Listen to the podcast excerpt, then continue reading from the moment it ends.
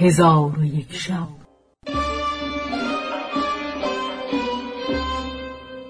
چون شب دویست و سی و هفتم برآمد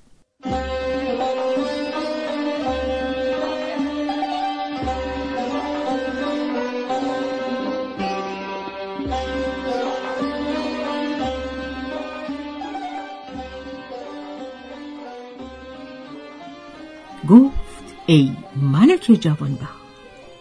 عجوز صبحه هزار دانه به گردن آویخت و عصا به دست گرفته برفت.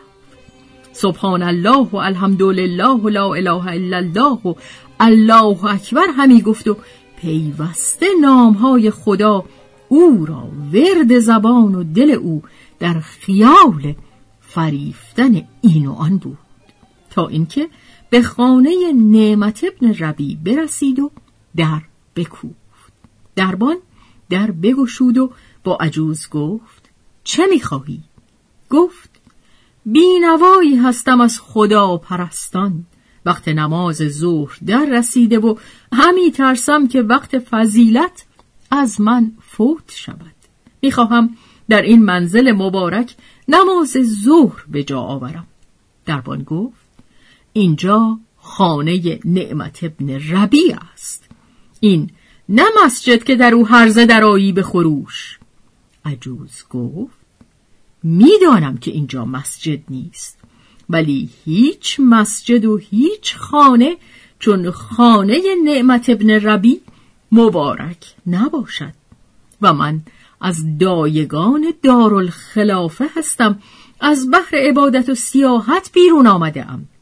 دربان گفت من نخواهم گذاشت که تو به خانه درایی و سخن در میان ایشان به طول انجامید و عجوز با دربان بیاویخت و گفت آیا تو چون منی را که به خانه عمرا و وزرا همی روم از رفتن خانه نعمت ابن ربی ممانعت می کنی؟ پس در آن ساعت نعمت به در آمد و سخن عجوز بشنید و بخندید و با عجوز گفت بر اثر من بیا.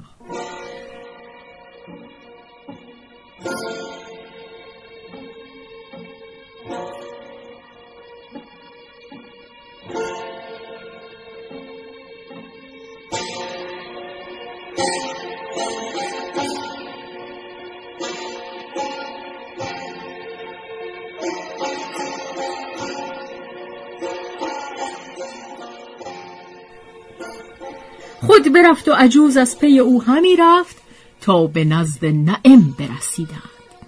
عجوز او را سلام داد و از حسن و جمال نعم در شگفت ماند.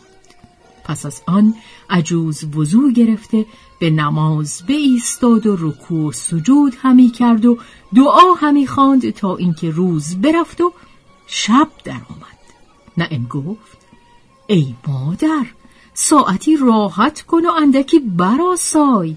عجوز گفت هر که آخرت طلب کند خود را در دنیا برنجاند و هر که در دنیا به زحمت در نباشد به مقام نکوکاران نرسد.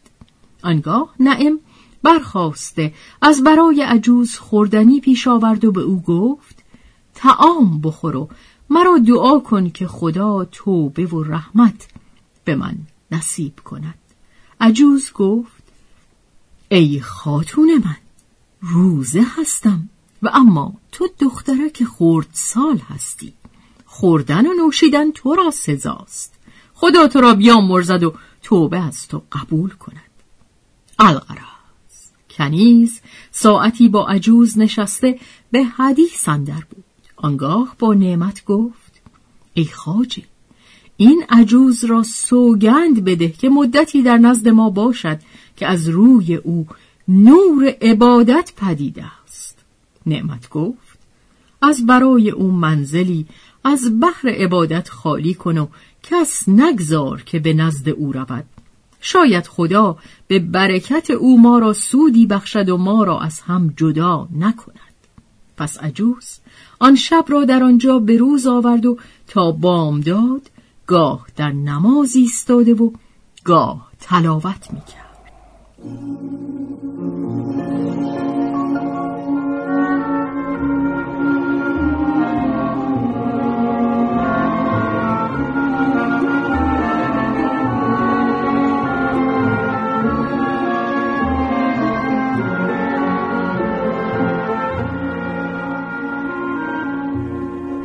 چون روز برآمد عجوز به نزد نعمت و نعم شد و با ایشان تهیت سباه به جا آورد و ایشان را ودا کرد.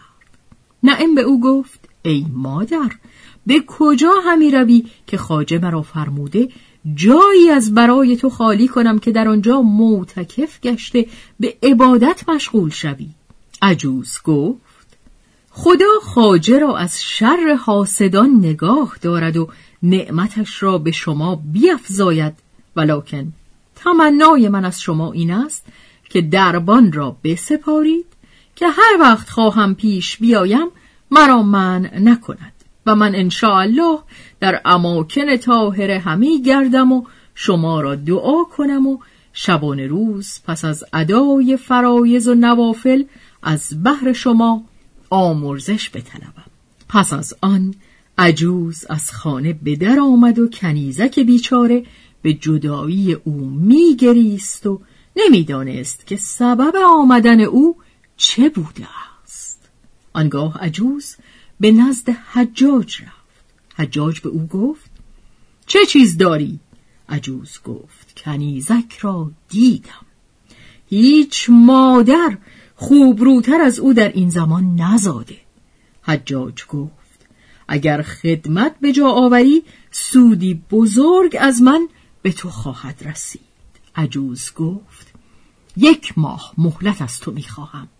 گفت تو را یک ماه مهلت دادم. پس از آن عجوز به خانه نعمت و نعم آمد و شد می‌کرد. چون قصه به دینجا رسید بامداد شد و شهرزاد لب از داستان فرو بست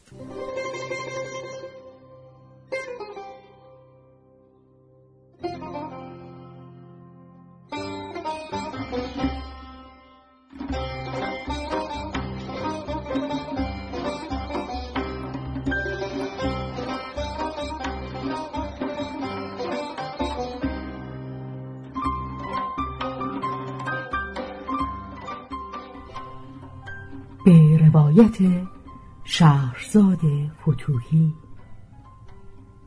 تنظیم از مجتبا میرسمیعی.